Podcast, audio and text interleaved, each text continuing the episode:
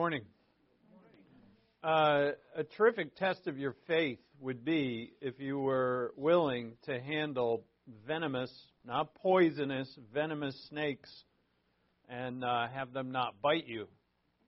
Why is that? There are some who do that, correct. They're, I don't know why, they're usually in West Virginia.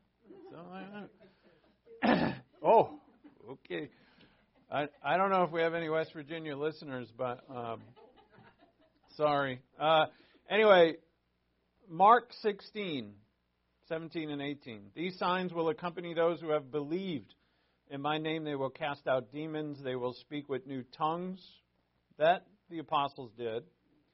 They will pick up serpents and they will drink any deadly poison. It will not hurt them. They will lay hands on the sick and they will recover. Mark 16, 17, and 18. It's right there in the gospel.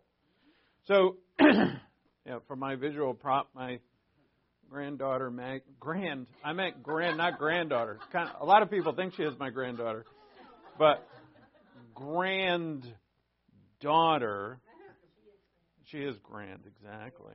Yeah, so that actually handle right and i i read i meant to look it up i know there's stats on this where sometimes they survive i know it wasn't that long ago where somebody he got bit and he died and i'm sure the whole congregation were like well i knew it he didn't have faith you know he didn't have faith and so um yeah so the in a more modern translation that passage that I just read is in brackets. Not just that, but excuse me, from Mark 16, 9 through 20 is in brackets. And the reason being is because it's not in most translations. Uh, it's just not there, but it's in some. So this this is another part of what we're going to see today is how do we interpret Scripture is that um, you know in some cases we, we want to make sure that we're not thinking that something that was added by a copyist some hundreds of years ago was added to this and has made it into your English translation that that is from God. And there's a lot of scholarly work done on the end of the Gospel of Mark about whether it should be there or it shouldn't, uh, and uh, especially when it includes a passage like this uh, that it shouldn't be there. It's not a part of the original Gospel of Mark. So, you don't have to handle snakes unless they're beanie baby snakes. so,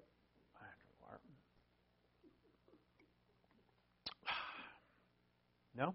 Didn't notice? You can see it? I put a skull across my. I gotta. Maggie laugh. Thanks, Mags.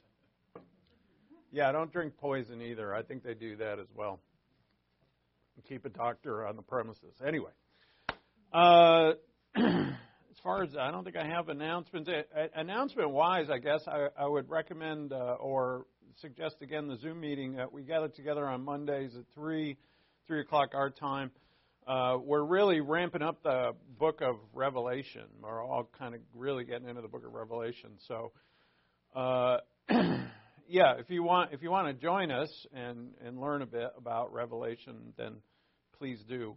Um, other than that, oh, I would mention too uh, uh, the prayer group. I think I mentioned it last week. Yeah, you've got a group of people praying for you that was suggested by somebody.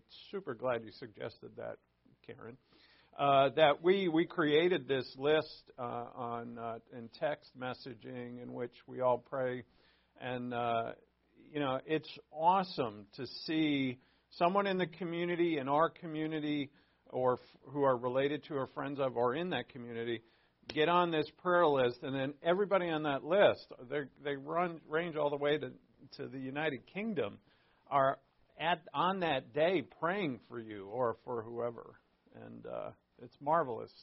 And it's great to know that, you know, I know that there are a, a bunch of people praying for the things that you want prayed for. So I suggest it, please, if you uh, have a prayer request, you can just get in touch with me or um, anybody on that list. So let's uh, let's open up in prayer ourselves and be grateful and thankful for God's word. We're going to move on today into the second temptation of Christ. There's a lot to learn there, and uh, and so you know the reason why we're here to learn this, these things is the same for the same reason that Christ did learn them and was able to use them uh, in his spiritual life, just like we are. Uh, our Lord depended on the Word of God, and so that's why we're here to do this. So, with humility and reverence, let's bow our heads and pray.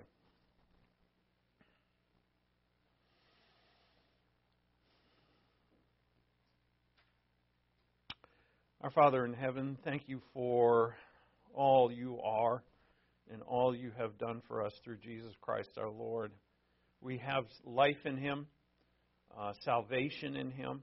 You have made us your new creation through Him, through His death, burial, and resurrection. Um, he's paid for our sins and we're forgiven. On and on, the great blessings flow.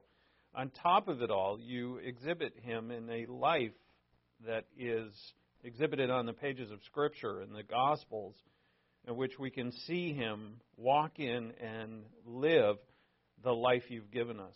So not only do we have the life, we have the one, the one, the only one who ever had it naturally to model it for us. And so as we look to his life, Father, and we know that we are to be like him, help us to see how we can do that and why it is so wonderful and important. And we ask these things in Christ's name. Amen. Let's all rise, please.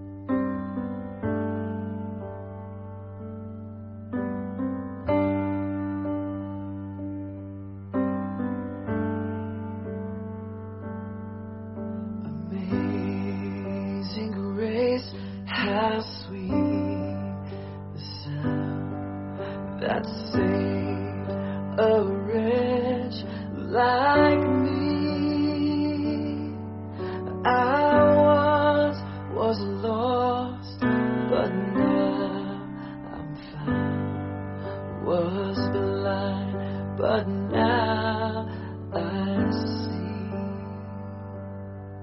'Twas grace that taught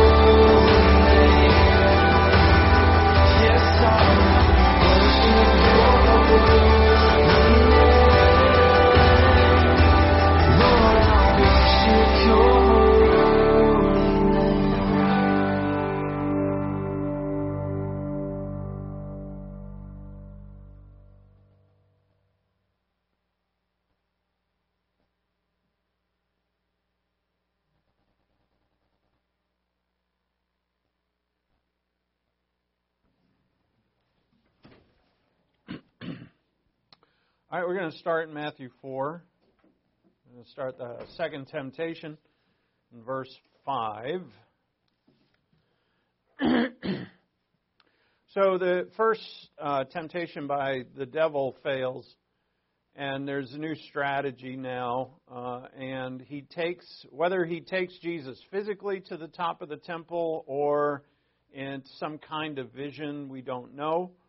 Uh, but he takes him to the top of the, the temple. The question is the same, uh, with a challenge, really, uh, if you are the Son of God. And uh, to me, he's not thinking that, that Christ would ever question his identity as the Son of God. And therefore, to me, the temptation is of the same manner. And I, I emphasize when I say to me, because that's going to be the first half of our lesson today, is um, when it comes to interpretation, if things are not entirely clear, well, there's going to be differences of opinion. Some may think, and there's a lot who think that, that Satan's taking him up there and saying, throw yourself down, so that Jesus will display himself to Israel too early. You know, like so, if he jumps down and the angels hold him up, and he's at the temple, and there's all these people around, they're going to say, "Wow, look at you! You're the mess- you may be the Messiah," and that may be true. I don't agree with that completely, but you know, if that's true, that's true, and that's great. That's great. But uh, uh, we're, and we're, we'll get to that. But to me, it's more of the manner of if you are the Son of God, first off, why are you hungry in the wilderness? Right? You know, what is the Father's plan for you? You're hungry in the wilderness alone for 40 days with, and this is the first that you get the Spirit anoints you, and this is the first thing that the Father does for you? Like, does this make any sense? Why don't you just use who you are as the Son of God and make food for yourself? You know, make, make stones into bread. And now it's, you know, uh, why, if you're the Son of God, why do you live by faith? Right? Why do you why are you like all the rest of these schmucks on planet Earth? Which I'm sure that's how Satan views us. The rest of these cockroaches down here who have to depend on God by faith without seeing, they they have to wait and be patient and they don't know, you know, what's going to happen and that, well that makes sense for them cuz they're idiots. But you you're the Son of God. Why are you waiting in faith? You shouldn't have to wait. Shouldn't you live by sight? Right? It kind of gets to the name it and claim it. Shouldn't you live by sight? A miraculous man you are. Shouldn't you have a miraculous life? And he certainly does. But in this case, where he's uh, where he reveals his test here shows that you know well we'll get to that you know he he does his miracles when he does them to show his authority to show who he is but in this case he's not going to test god or tempt god um, and and so he is going to be completely human and because he is he's not going to be he is now take this to you and me, this we'll see where our application goes from here. If you're a child of heaven, and you are, if you're a believer, you're a child of heaven. Philippians 3:20 says that you are a citizen of heaven. And if you're a child of heaven and a citizen of heaven, shouldn't you have a miraculous life? And what I and you, the answer to that is yes. But what I mean is shouldn't you be able to just say, God, I need a million dollars, and bam, it should be there? God, I need a miracle, and bam, it should be here. I just got a report that I got cancer. God, take away my cancer, and it's gone. And now I pick up, thank you, God, for that, and I pick up my glass of poison and drink it. Because why? I'm a miraculous being. If I have faith, I live above all you schmucks, don't I? But do I? No, I don't. I'm a fellow schmuck. And I ain't going to drink poison because I'm going to die like anybody else who does it. I'm not above it all, am I?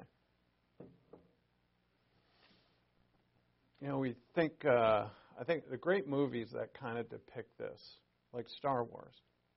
You're technically a Jedi. You are. Uh, not in the same way. How about uh, in Lord of the Rings? You're technically Gandalf. But really, Tolkien, who knows his Bible, who knew his Bible, made us hobbits. That's who we are in the story, by the way. We're the hobbits. We got nothing besides uh, you know what a, what a if you know the mo- uh, or the book you know Frodo and Sam uh, Frodo? Is that his name? Yeah. Uh, and Sam what what they have is perseverance and faith. They got nothing else going for them and the whole everything depends upon them so look at Matthew 4 5. The devil took him into the holy city and had him stand on the pinnacle of the temple and said to him, If you are the Son of God, throw yourself down. And when he, the same verb tense is used here as when he said, turn the stones into bread, it's an imperative. I, I gather from this that Satan says, throw yourself down. It's a command.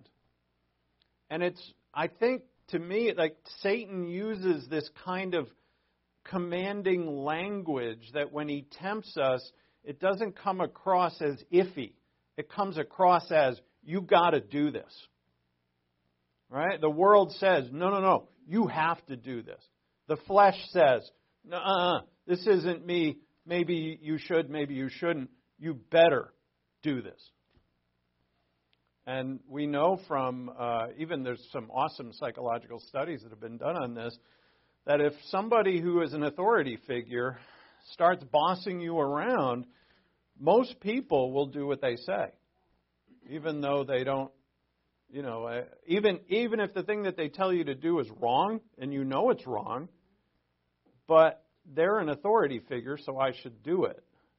A, I'll read it for you sometime this week, but there's a great study that was done on that where um, at a college they had students zapping others with electrical charges when they got answers wrong, and the people on the other side of the screen were screaming like they were, but it, they were actors. But they were like, if they get the answer wrong, you press that button, and if they get it wrong again, you turn up the voltage and hit it again. And if they get it wrong a third time, turn up the voltage more and hit it again.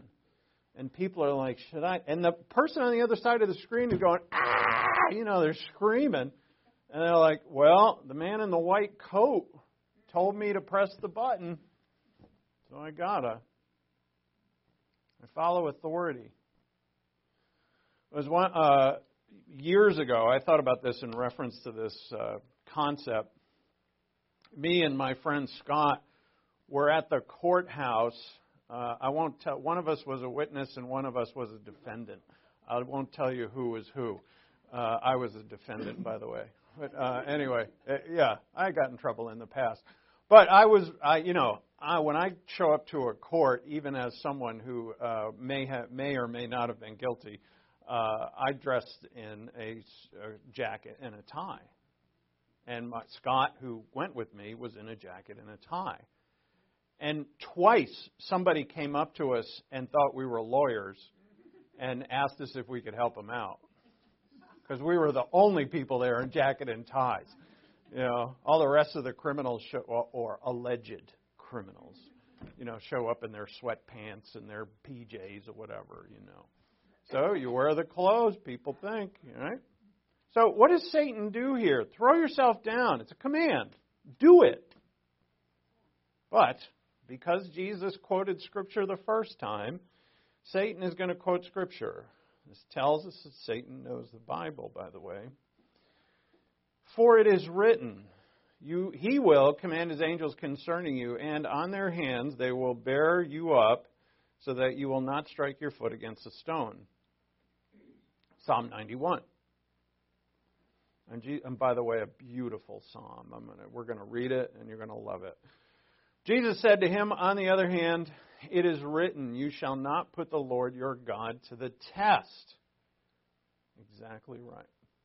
So he quotes Deuteronomy again, Deuteronomy 6:16. and Jesus, knowing his scripture, knows the context of this passage, which the context of this passage is Israel in the wilderness after the Red Sea, when they come across the bitter waters and they wonder if God is in their midst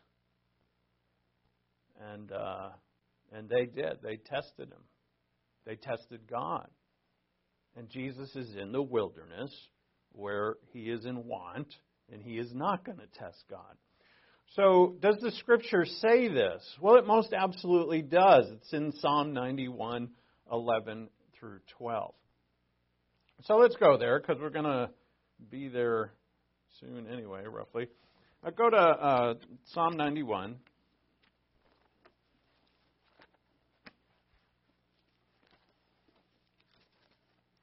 I'd say if you if you haven't yet become a reader of the Psalms, I have lacked on this in my spiritual life, uh, and not so much anymore because I've discovered the beauty of them. Yeah, uh, the most quoted book in the New Testament, the Psalms.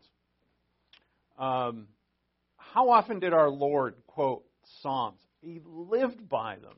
You know, they're they're and what's awesome, they're standing alone, each one, we'll discover this in the future that actually there's a pattern to the entire book, and we're going to want to learn that.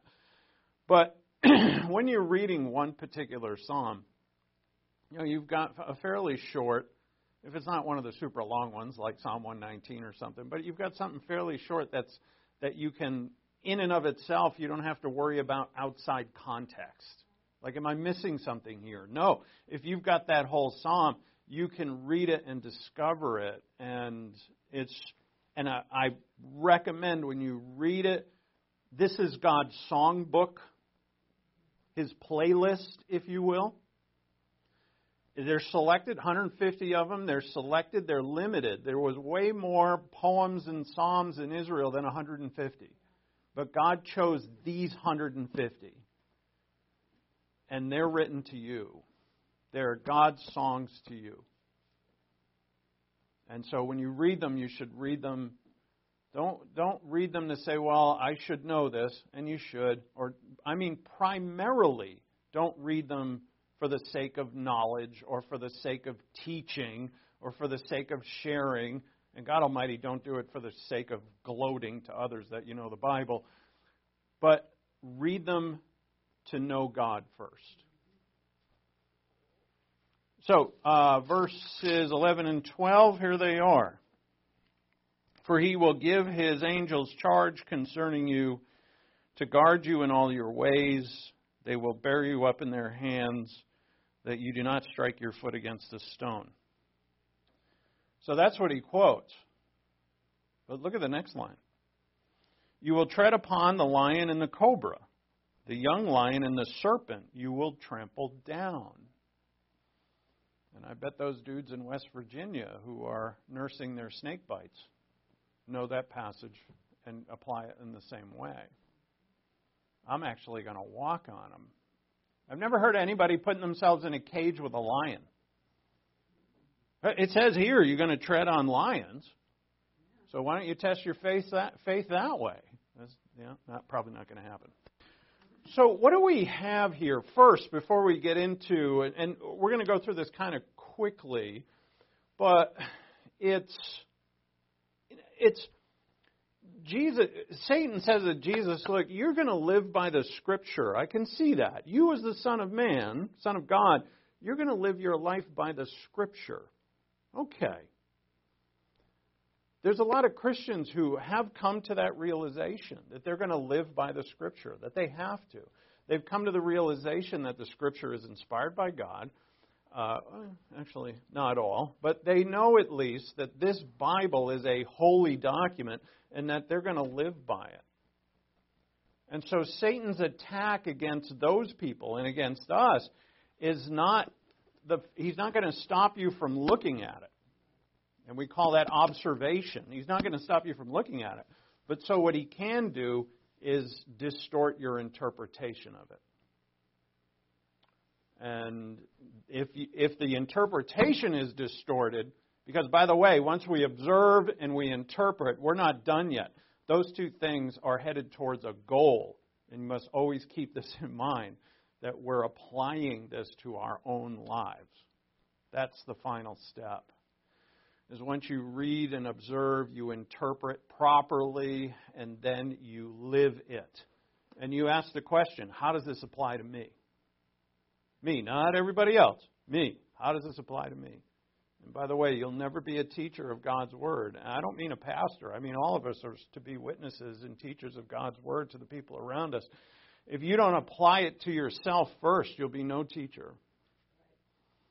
You'll just be a voice, but you'll really be no teacher. You've got to live this, and then you'll teach it. You'll teach it wonderfully. This passage in Hebrews 5, where the writer of Hebrews says to them, You guys should all be teachers by now but you're not. And so I need to give you milk again, like a baby, because you should have already been past this. And when he says, you know, you should have been teachers by now, it means that they should have already understood and learned and lived the scriptures that he was speaking to them. But they had neglected it. No, they weren't teachers at all. So, this whole thing, now, so what we're looking at is interpretation. So it's observation and then interpretation. This is, you know, near and dear to my heart because this is basically 90% of my job, maybe more, is interpretation. And interpretation is, well, sorry, not yet. Sorry, this is the idea of the passage. I got ahead of myself. You tell I'm excited about it. those who know that they should live by the Scripture will be tempted with false interpretations that lead to false application. And you can kind of see that picture, but it's uh, an artist's rendition of, you know, he's got Jesus at the top of the temple and he says, throw yourself down. Uh, it's a wrong interpretation of Psalm 91. It's completely wrong. And one of the key rules to this interpretation is context. That's one of the key things. I've, I've took a, I took a class on hermeneutics last semester, and I have three very involved textbooks on that. And I've read all three of them. And the main thing in all three are context. Right? If you if you see a verse, you think, "Well, I think I know what this means." If you're not exactly sure, read before it and read after it. Go back, go back quite a bit and read. I know people don't like to read anymore, but uh, you know, even online you can have it read for you. You can. There's all kinds of stuff out there. Uh, the group on our our uh, Zoom group, they, there's a few of them have, have really come to love. Uh, I can't remember what it's called, but it's acted out with uh, actors doing the voices. Uh, it's audio, it's not video, but it, it's the Bible being read but acted, and it's got like uh, in the background. Um, yeah, dramatized. Thank you, um, Ken. Is it? Uh, yeah, you're right. You like it? Excellent. Do you remember what it's called, Kathy? Do you remember what it's called? Yeah, nice. Well, if you want to know what it is, see Kathy. You can. It's not that expensive either. Oh, it's free. If you have, uh, yeah, if you have the, it's an Amazon thing, right? No. Oh. Oh, okay. Wow. Go see Kathy. She's got the free one. I was gonna, I was gonna charge you for it. None of these proceeds go to me, though. Uh, yeah, and I, I find so before and after. That's my point. Context. You've got to know the context of what is going on. To pluck one scripture out and build a doctrine on is called proof texting. It's, it's a terrible thing to do. So, this is the study of hermeneutics, right? Just think of the word Herman. I think Herman Munster is the only Herman I know, or Pee Wee Herman. Both ridiculous, but uh, that's how I remember the word. It comes from the Greek word hermeneuo, which means to interpret. Okay, so it's a fancy way of saying interpretation. And what hermeneutics is, is the science and, and please, uh, this is also true. And I say this because a lot of people don't see it like an art.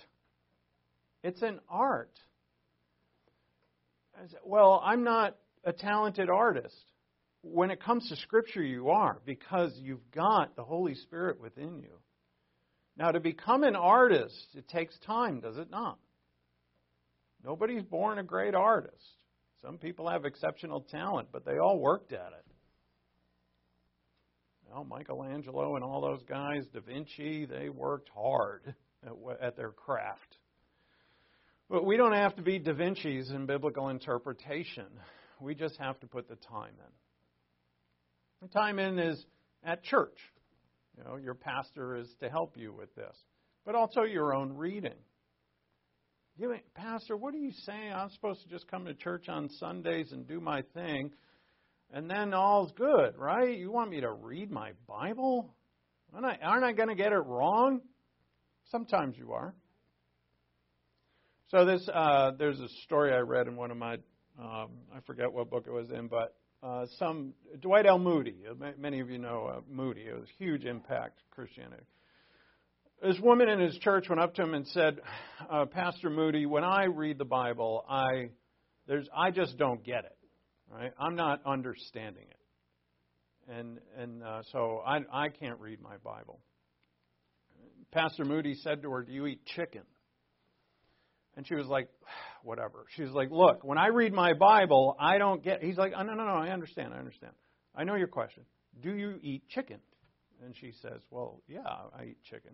He said, What do you do with the bones? She said, Well, I take them out and I put them on the side of the plate. And he said, Exactly. Now, when you come across something that you don't understand, like a chicken bone, put it aside. But there's tons of meat in here that you're going to thoroughly enjoy. So keep eating, and we'll get to the bones. Now, it's not a pure hermeneutical principle because we're going to keep digging, and maybe those bones that we set aside a year ago, like, boom, you start to understand. Oh, that's wonderful stuff. It's wonderful. Because the Word of God is infinite. We're going to spend our whole lives doing this. But if it's something you don't understand, put it aside. It is an art. It is guided by the rules within a system, and it is an art because it's an application of the rules. Application of the rules is by skill. It's not mechanical, but in some ways it is mechanical. I have to know context. There's, there's a few things that I have to know, but mostly context. Uh, and that's from a book, Introduction to Biblical Hermeneutics. So, what does the scripture say? What does it mean? And how does it apply to me? What is this saying? What does it mean? And how does it apply to me? It's not just for pastors.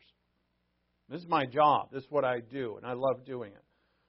But this is for all of us. All of us are to become good at the, the art and the mechanics of hermeneutics. Psalm 1. You're in Psalms, right? Go back to Psalm 1.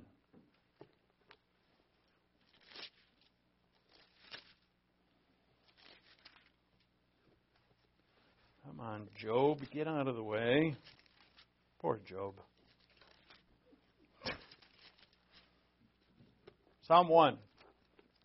Look at Psalm 1 1. How blessed is the man who does not walk in the counsel of the wicked, nor stand in the path of sinners, nor sit in the seat of scoffers. So, this is what he doesn't do. Now, Psalm 1 and Psalm 2 are the introduction to God's playlist. These two Psalms summarize the whole Psalter. They do. Summarize the whole thing. Every psalm, there's psalms fall into separate categories. They all fit here. The psalm we're going to see today is a psalm of uh, of of faithfulness, a psalm of the faithfulness of God. So it's more, it would fall in the category of a royal psalm. It's glorifying the royalty, the faithfulness, the awesomeness of God. So what he doesn't do, blessed is the man who does not stand in the path of sinners, sit in the seat of scoffers, but his delight is in the law of the Lord. And in his law he meditates day and night. That's a very deep relationship with God's Word, day and night. That doesn't mean I have to be reading it all day, but in everything I do depends upon God's message to me. I mean, it makes perfect sense. God has used the written word to communicate with me and you. And so, therefore, in everything I do should be based upon principles that are here, which means I'm doing my whole life based upon the principles of my Creator, the Creator of good, the righteous one, the Holy One, of course. And so I meditate on it day and night. Notice the promise he will be like a tree firmly planted by streams of water, which yields its fruit in its season, and its leaf does not wither. And whatever he does, he prospers. And there's another great line for the well, aren't I a miraculous creature? Aren't I a citizen of heaven? Therefore, everything I do should prosper. So, right after class, I'm going to go on whatever website does trading on Wall Street and I'm going to pick some stocks. Right? I'm going to invest. Right? Whatever I do is going to prosper. So, why not throw myself off a temple? And, and common sense wise, we're like, well, I know that it's not everything I do prospers. So maybe God means something else by the word prosper than what I think it means. And that actually would be very true. So there's a bunch of reasons for wrong interpretation. This is what we call failed the failed hermeneutic. All right, I'm just going to run these at you quick because I'm running out of time here. Not believing the text is inspired or historical. There's a lot that don't think, uh, especially in my work in the Gospel of Matthew, there's a lot of people I've come across who don't think it's historical. You know, that they're these are stories made up by the apostles or his disciples to teach principles, but they're not. It didn't really happen, you know. And there's a lot of, especially in modern biblical scholarship, there's a lot of progressive, liberal, not believing the miracles, not believing. This has been around for a long time. That people don't believe the miracles or the narrative, that it's actually historical. And that will retard your hermeneutic allowing allegorical interpretation. Let's uh, turn back to the, the rabbis did this a whole bunch, um, and still happens in a lot, with a lot of people. That we're not going to take it literally. Uh, eschatology is ruined by this, meaning the, the doctrines of the end times. That you know, when Christ, when it's a thousand years, well, it's not really a thousand years. When His kingdom is on earth, no, it doesn't really mean that. Uh, you know, uh, he died for all. Well, all doesn't really mean all. You know, it's that kind of thing. And then you end up with bad interpretation. Uh, pre understanding. This is a big one. I come to the Bible with my preconceived notions. I already know the truth and what God says, so uh, I'm going to find it there. Uh, it's a pride thing, but we all have it. None of us are going to 100% get rid of our biases. We all have them. I've seen mine over the years, and there was one one that was a pretty uh, significant one that God has changed recently. And I think back to some things that I taught in the past, and I'm like, yeesh, that wasn't really right. but I recognize I had a bias. I had a bias in a particular thing that was ingrained in me because of certain experiences that I went through. And those are my experiences. Your experiences are not going to be the same as mine, and so your biases that have been, you know, wheel tracked into your brain are going to be different than mine. So what should we do about that? We're we're all going to keep digging and learning, and we're going to change. And all along the way, we should fight with one another. Uh, not. I'm being ironical. But that's what people do. They fight with one another. And for what reason? There's, there's no. Find it in your Bible. It says you should fight with the person that disagrees with you. Like Jesus did, right? Again, I'm being sarcastic. The desire to make the Bible say what you already think. Uh, that's kind of the same as the other one. You know, I, I know. I know what it says.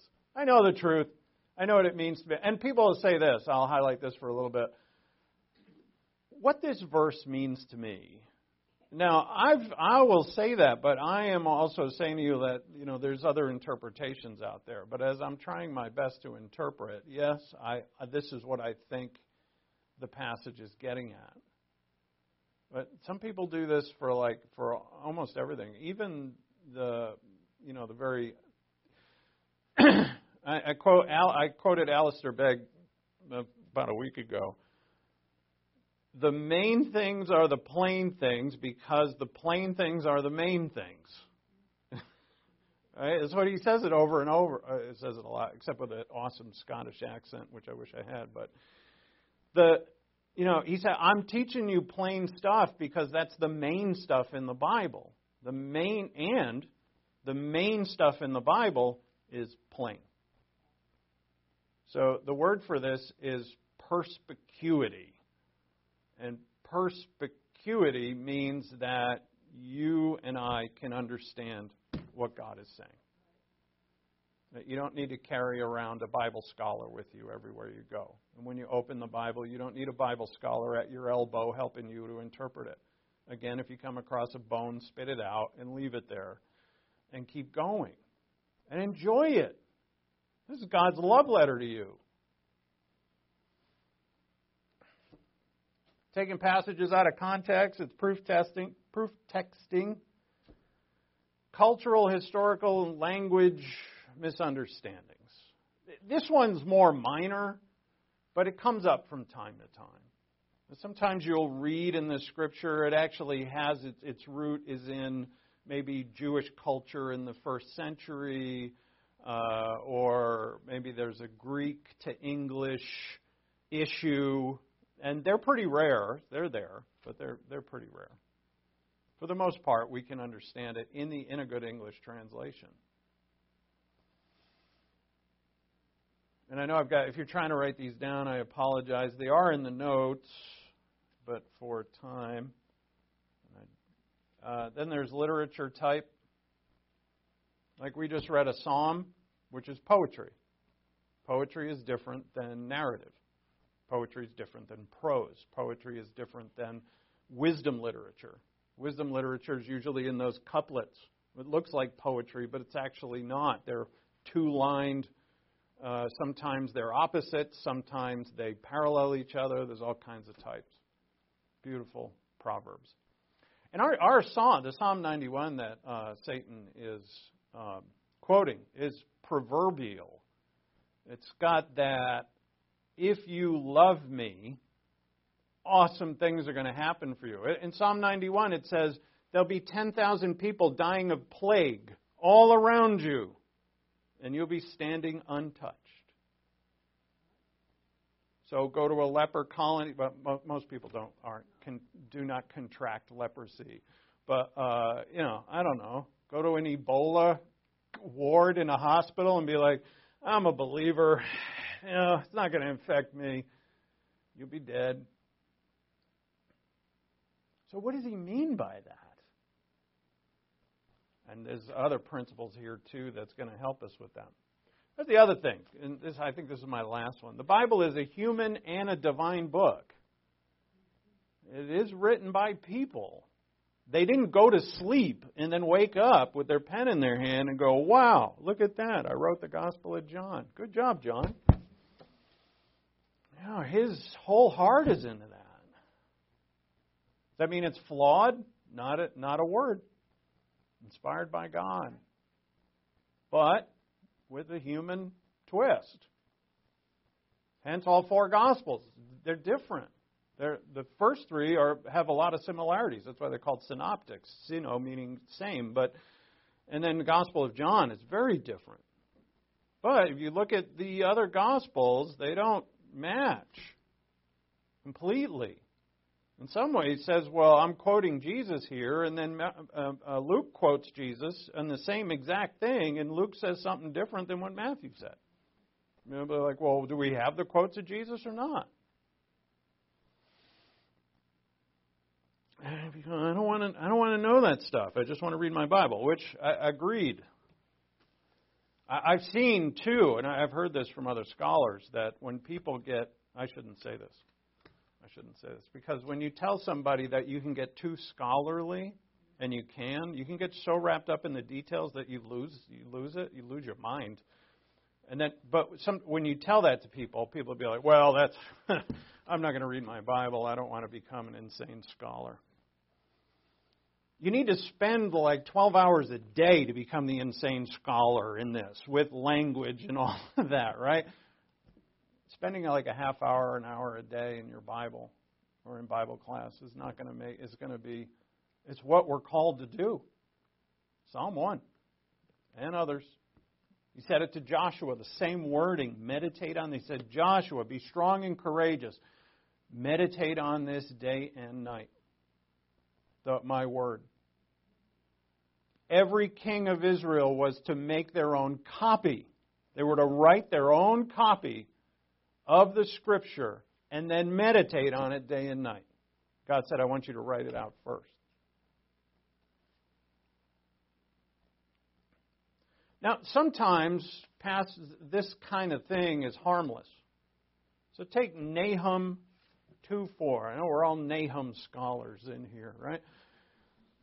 Nahum 2:4 says, "The chariots race madly in the streets; they rush wildly in the squares. Their appearance is like torches; they dash to and fro like lightning flashes." So, a lot of scholars interpret this as the prophecy of automobiles. Yeah, there they are. That's you, except for that lady in front of me who's not dashing like madly in the streets. I Wish she, you know, give it a little gas, honey. Rushing wildly in the squares. Now, is Nahum prophesying gas powered cars or electric cars? No, uh, probably not. But if you take that interpretation, you're not hurting anybody or hurting yourself. How about this one in 1 Corinthians 11, 3 through 15? That if a woman doesn't have her head covered, it's a shame to her. So, you ladies need to be wearing hats in church. That's how it's interpreted in some denominations. You would never go to church without a hat. Is that what he means? Brigham Young had over 30 wives. Talk about trouble in your tent. 30 wives. He justified it because Abraham had more than one wife. And Jacob. He's like, I can have more than one wife. Abraham did. All right, Brigham. The main hermeneutical uh, principle is context. So, it's a famous one, right? James 2:17. Even so, faith, if it, if it has no works, is dead being by itself. So salvation is not by faith, it is by faith and works. All right, but that's proof texting. What you need is the whole book. And it's not very long. You can read it in 15 minutes. And when you read James in the context, you will see that James does not at all mean your salvation. He's writing to believers who are being or, or facing heavy trials and suffering, and that yes, all of us should have works. And if we have faith without works, then it is, in James' words, uses it as a death, but does it mean I'm going to the lake of fire? Uh, no. But then there's another principle here that helps us with this, and it's what Jesus does. What if I only do I only have the book of James? What if I do read the book of James and I come to the conclusion that yeah, salvation's not by faith in Christ, it's faith and works. I got to work for my salvation. Well, you know, fortunately you don't have just the book of James. So when Satan quotes Psalm 91 to Jesus wrong with the wrong application, Jesus' response is not to go through Psalm 91 and show Satan its context and to try and get him to understand in a hermeneutical way what that passage means. He quotes another passage. And Satan could say, well, wait a minute. I'm quoting Psalms, you're quoting Deuteronomy. That's apples and oranges. But it's not because it's all God's Word. And that's what Jesus brings out here. Scripture interprets Scripture. Martin Luther said that too. John Calvin, they all did. All the reformers. And, and not just the reformers, there were some excellent medieval theologians um, who were not of a religious, legalistic type.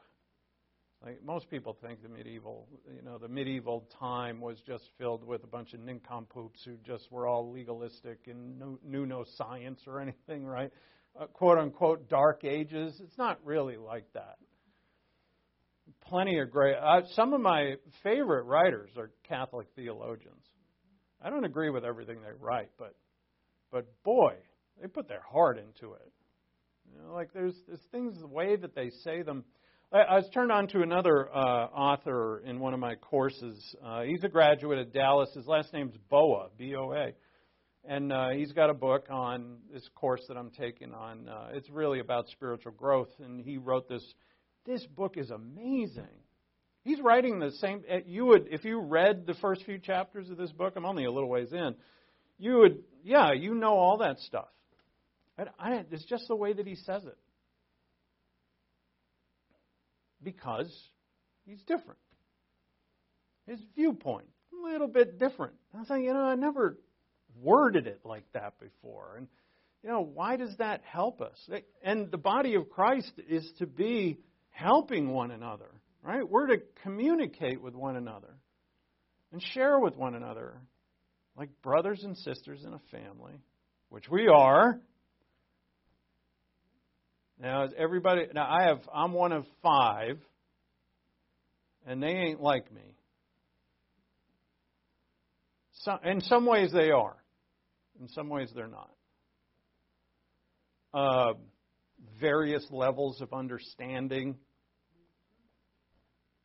Uh, some very educated, some not so much. A few of us have been in jail, some have not. uh, and yet, we're a family, right? There's love there. Uh, do you think that's a mistake that God makes this body of Christ and He calls it a family? Brothers and sisters, and Jesus is our brother, and God is our God the Father is our Father, Jesus is our head.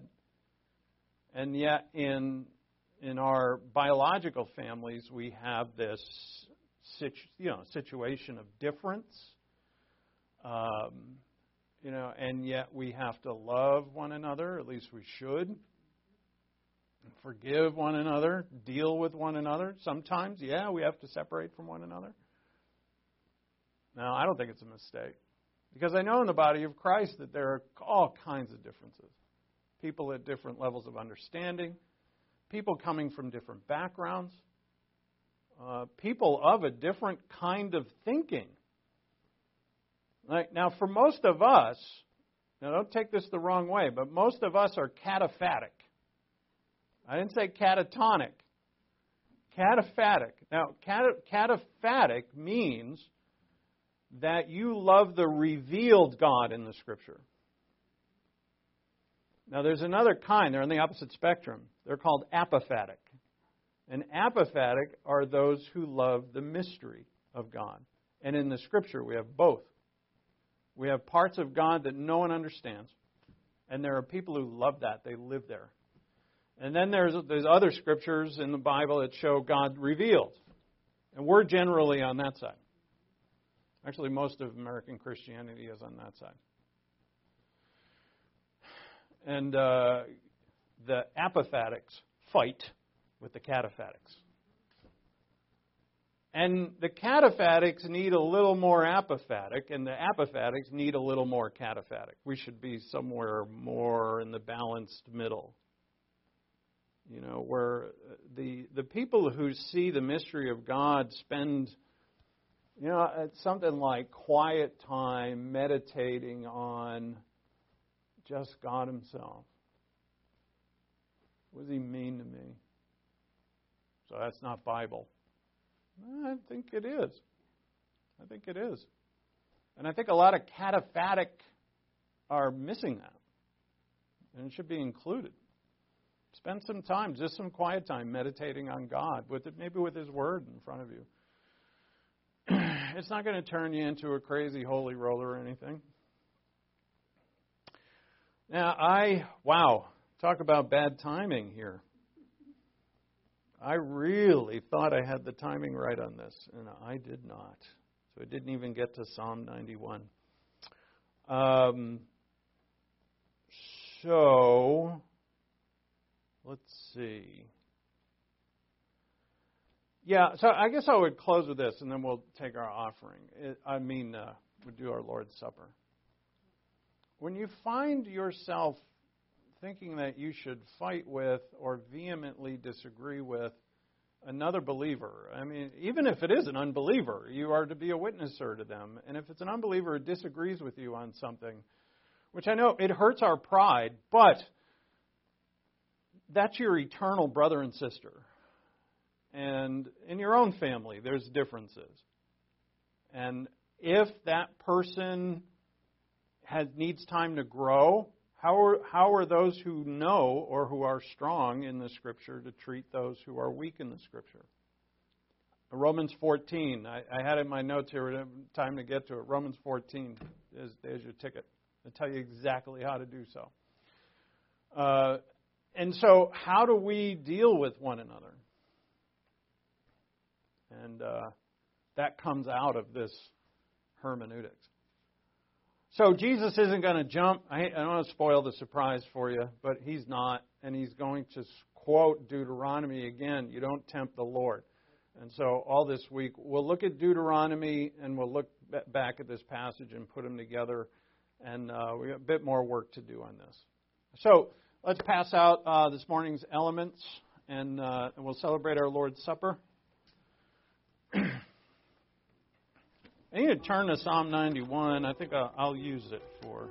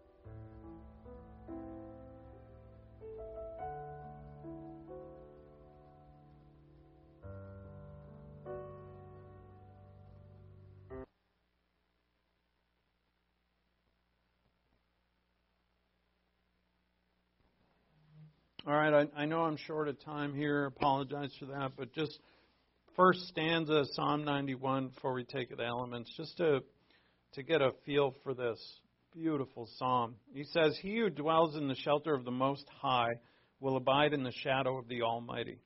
I will say to the Lord, my refuge and my fortress, my God in whom I trust."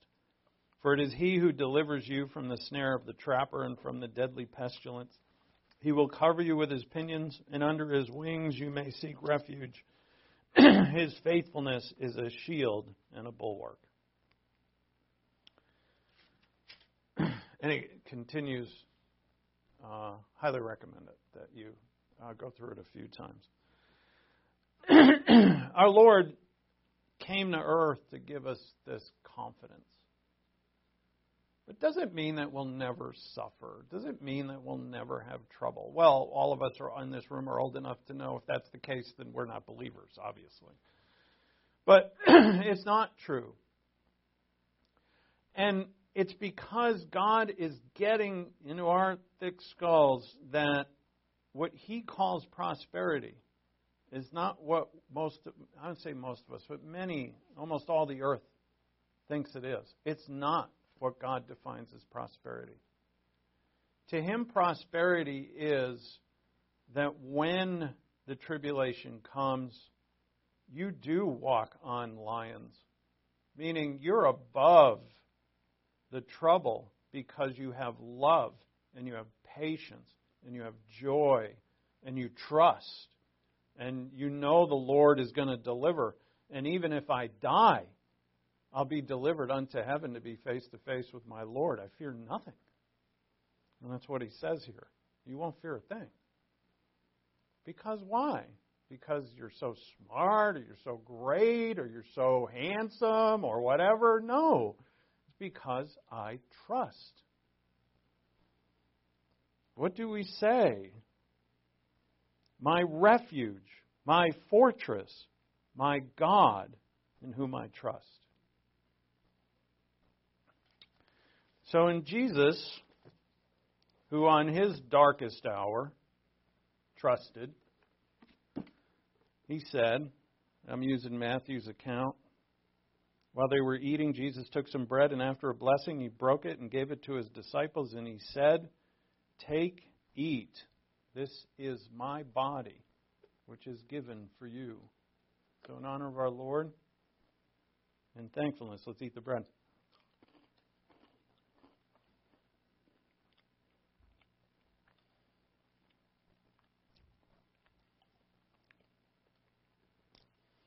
And then he took the cup, and he had given, uh, when he had taken a cup and given thanks, he gave it to them. He said, drink, of it, drink from it, all of you, for this is my blood of the covenant, which is poured out for many for the forgiveness of sins.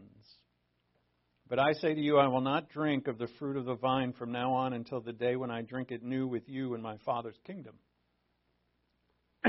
That's more than an invitation, that's a guarantee that you and I, all believers, are going to drink the most fantastic, fabulous wine with our Lord in His kingdom. And because of His work on the cross, we're forgiven of all sins. In honor of Him, let's drink the cup.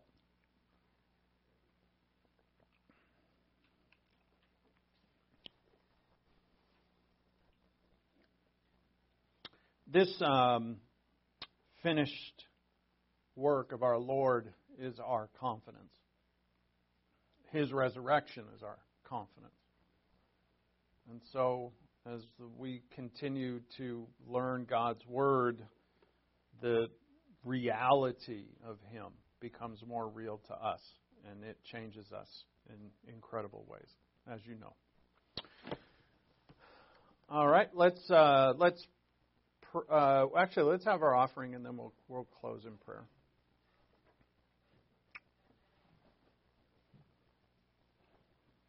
Thank you, Grant.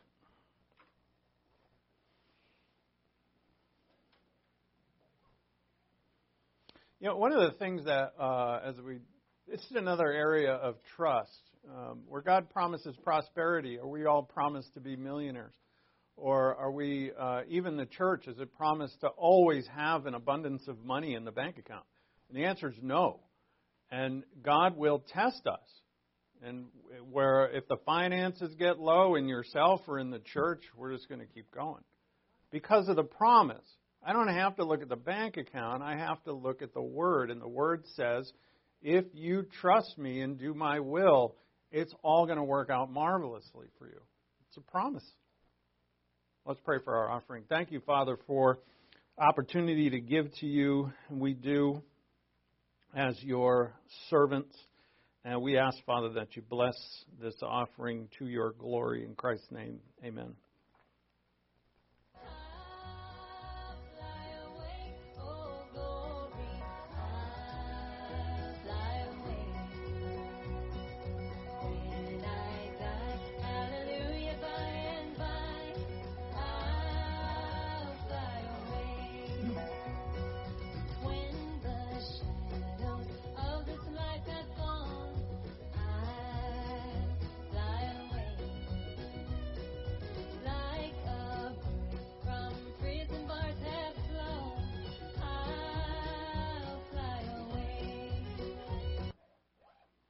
Close in prayer. We thank you, Father, for our gathering and for all that you have blessed us with through Christ our Lord. Thank you for his temptations that we can see. Thank you for your word that is transcendent above all ages, but yet is understandable to us through your Spirit. How blessed we are. For those who are listening to me who are not blessed in this way because you have rejected Christ as your Savior, I'm here to tell you that Christ is your Savior. If you've rejected Him in the past, He's still offering Himself to you as your Savior and always will. But today is your day of salvation. Believe upon Him and you will be saved. He, in gracious love, not my love, not anybody else's love, His, He has come and died for your sins. And He raised again on the third day to show, and not only to show, but because he is victorious over all sin and over death. Believe upon him and you will be saved. Thank you, Father, and thank you for all things in Christ's name. Amen.